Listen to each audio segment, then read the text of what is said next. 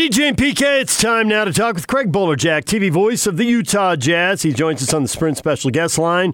Sprint makes it safe and easy to get what you need online. Visit sprint.com for online services and local store availability. Bowler, good morning. Hello, David. Hello, PK. Hey, hey what was that song? That that was a good pick me up. Was that was that uh, Will Smith? No. That's Bust a Move by Young Bust MC. a Move. Ah, should have known that. Sorry, PK. Sorry. we'll let it slide this time. Yeah, thanks. That felt good though. So, Bowler, you were on the uh, you were on the uh, Zoom call, the Zoom press conference with Dennis yes. Lindsey, and at the end you asked him about TV, and he gave you a long non-answer. And I was right. curious if you think he knows the answer and didn't want to say it, or if he suspects it and doesn't want to, um, you know, basically guess, or if he really doesn't know the answer. And I'm curious the same three things about you, how much you suspect you know the answer. The question was, what's local broadcast going to look like when the NBA returns, basically? Right. So right. what do you know? What national, do you, yeah. What do you know or yeah. suspect, and what do you think he knows or suspects, or maybe doesn't know and doesn't want to comment on, or what? My my personal thought is that he probably has been hit with about a dozen different scenarios, so the real answer is still unknown. And again, not to get into it, he probably just uh, was, you know, he, you know, he walked around the question. That's okay. I get it. I mean, there is so much uncertainty, uh, and I'm sure he has ideas, but yet there's no plan in place. And that's basically what I've heard as well. You know, we've heard the scenario of Vegas. We've heard a scenario of, uh, you know, Florida uh, that's been rumored. Uh, they want to keep, you know, the families together, which would probably mean that, uh, uh, the Disney resort in Orlando may work out better than Vegas. But then again, you know, reading online this morning, you know, some owners are maybe in, maybe some owners aren't in. Um, testing still is an issue, asymptomatic players, and uh, I, I just think there's multiple plans, but there's really no, there's really no clear path. I guess is the best way to put it, and it's frustrating because I think all of us all of us would like to go back to work, and fans want to see, you know, the NBA and they want to see Major League Baseball, and now we're creeping up, you know, on on the college football season and and uh, the National Football League, and there's still a lot of uh, questions that you know that are unanswered, and I just don't know if there's any answers to those questions right now. Well, those broadcast situations would they just be for this season, or would there be any long term stuff come from it? That's a great question, PK. That's you know it's concerning for me. Um, I, I think probably it'd be for the playoffs if they do bring the playoffs. Um, you know, in June or July, um, they'd really have to start up practice right now. Really, guys, what's today? Uh, Thursday, May seventh. There was a plan of 25 days of prep. So it'd have to be soon uh, with the facilities open that everybody's on board. That's the key.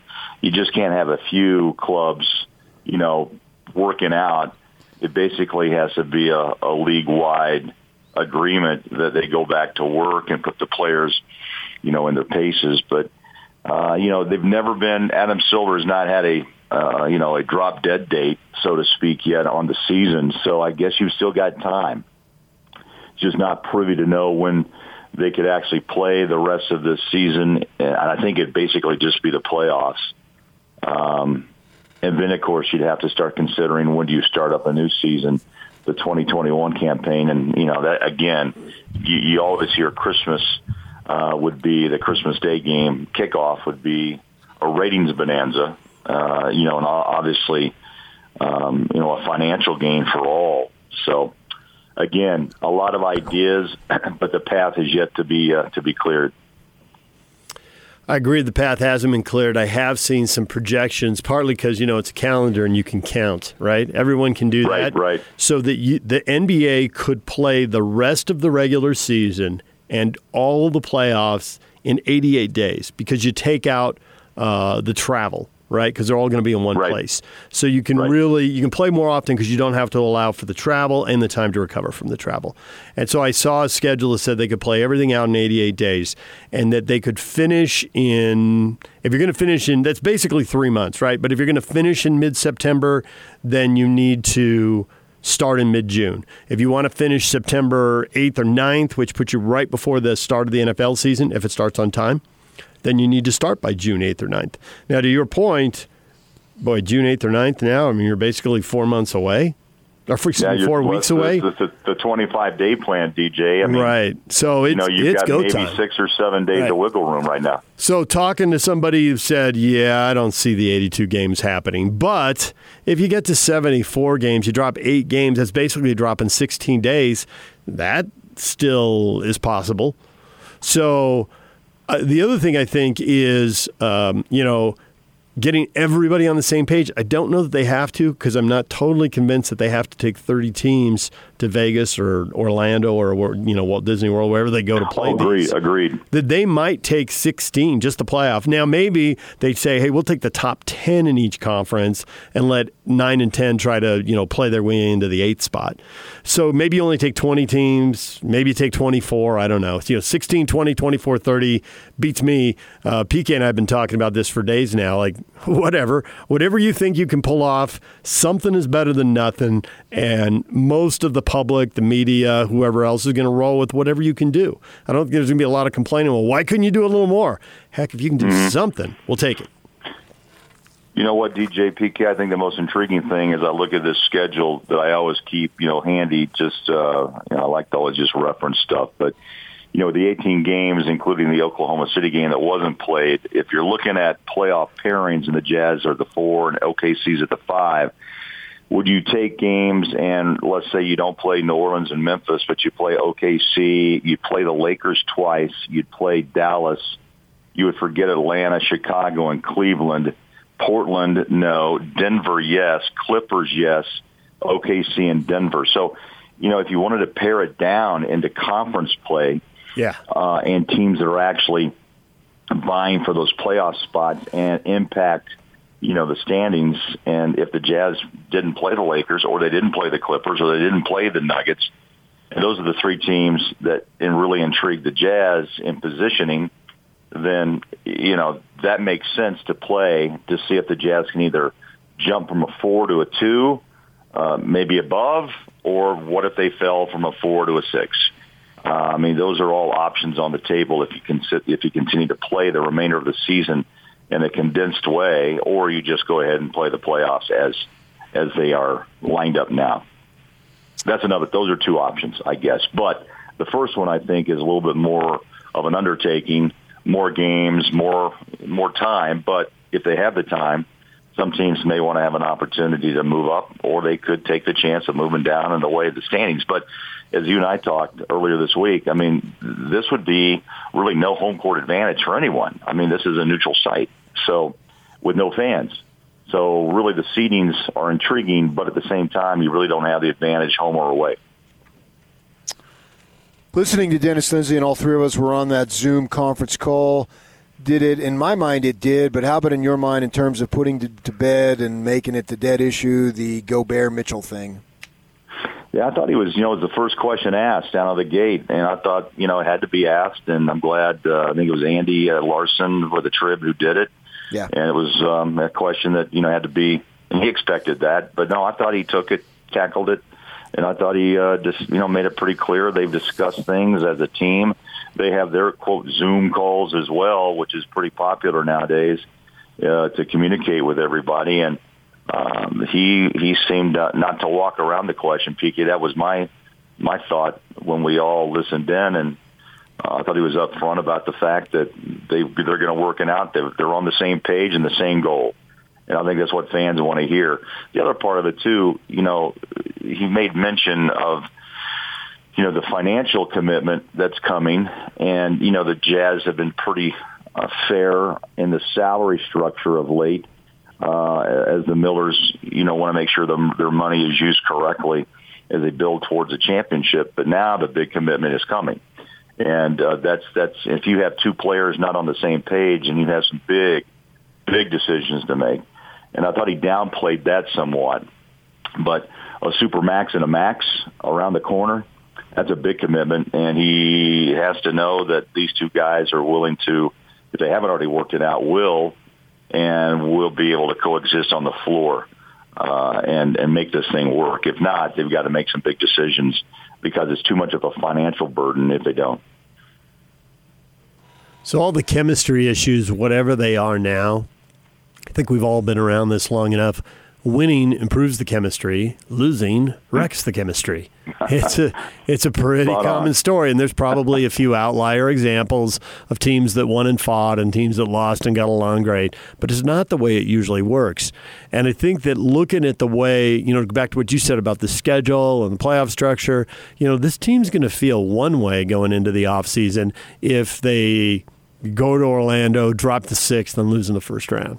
And they're going to feel another way if they go to Orlando and climb to third and win in the first round and then upset the Clippers. PK was just watching a replay of the Clipper game. Now, can they really pull that off? That seems really optimistic. Yeah, well, top shelf, you know, expectations, and then the bottom, the worst scenario.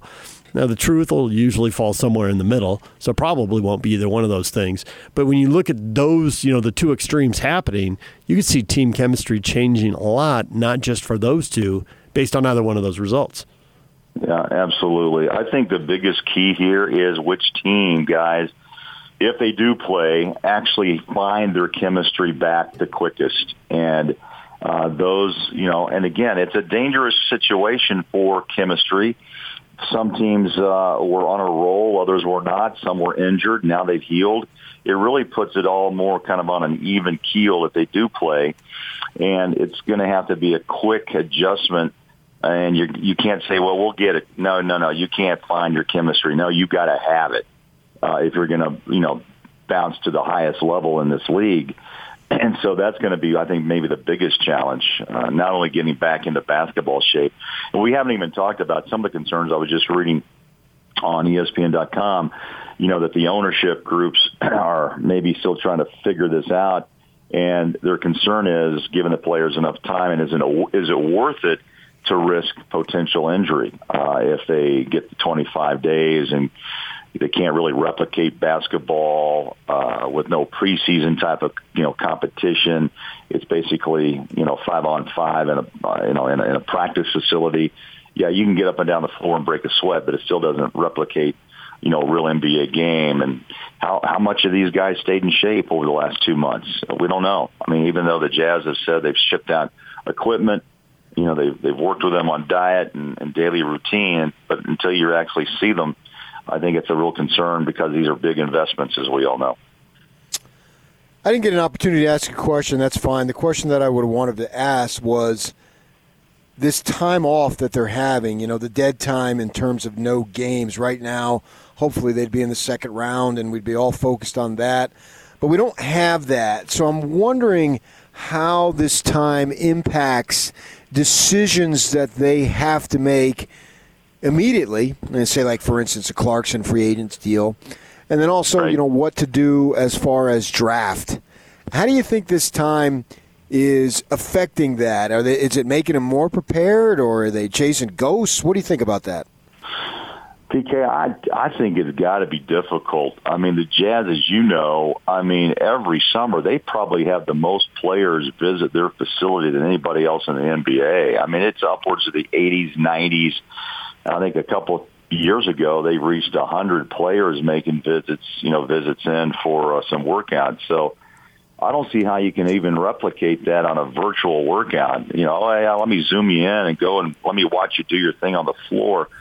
I mean, I think it makes everybody's job more difficult and more of a roll the dice mentality. I also wonder, honestly, and I'll say this out loud, with the financial uh, commitments that are coming, how deep do the Jazz really want to jump into the draft? Do they use picks, trade them? Uh, do they want to make financial commitments uh, to a 24th or 5th pick? I mean, I don't know. That's a, and that's something I, I don't even have a clue on what they're thinking. I mean, they're always looking to yes. Um, they were pretty busy last season, as we all know, and they were in, they're in the, they're in the mindset of developing players. So they may take uh, their pick and use it, but also it's a financial commitment as well. And I just wonder how that plays into the, into their equation of of uh, what they have, how they can use the money better, like you said, for Clarkson, or is it something that they have you know already mapped into their into their plan into into their equation? So it's it intrigues me, but I, I think it's got to be the most difficult time to be a scout and to make some pretty tough decisions on a player uh, that you're going to take that maybe you, you haven't seen except maybe in January, maybe in February. Uh, you, you you made a trip around the country and you saw a couple of guys in the Pac-12, Big 12, whatever it may be, and you saw them play. But uh, it's still not the same as camps and getting personal workouts. Yeah, and those in-person interviews. I don't think the Zoom yeah. interview is the same thing. I mean, it's better than nothing, but it's not the same thing. But hey, I guess this is why they're flying Walt Perrin all over the place in December and January, right? In February. Exactly. Yeah, so. Walt's never around, and you know he makes trips, and Dennis joins him on occasion, and you know Dennis has been on trips, uh, you know, and stops off, and we'll be in New York, and he'll go watch, uh, you know, uh, Big East basketball, and you know maybe make a trip down to, you know, the uh, the big, big, you know, Big Ten. I mean, it's that's what they do all season long. They travel a lot to take a peek at players and but now, no one expected this. I think it really does uh, uh, throw a different, uh, definitely a big challenge, a different challenge to, to, to the Jazz and the rest of the NBA. Well, Bowler, we appreciate a few minutes. Thanks for joining us. You bet. Tell Joe Hay. Okay. Cup, uh, cup of coffee. I know he's coming up. I'll be listening. All right. Thanks, Bowler. See you guys. See you soon.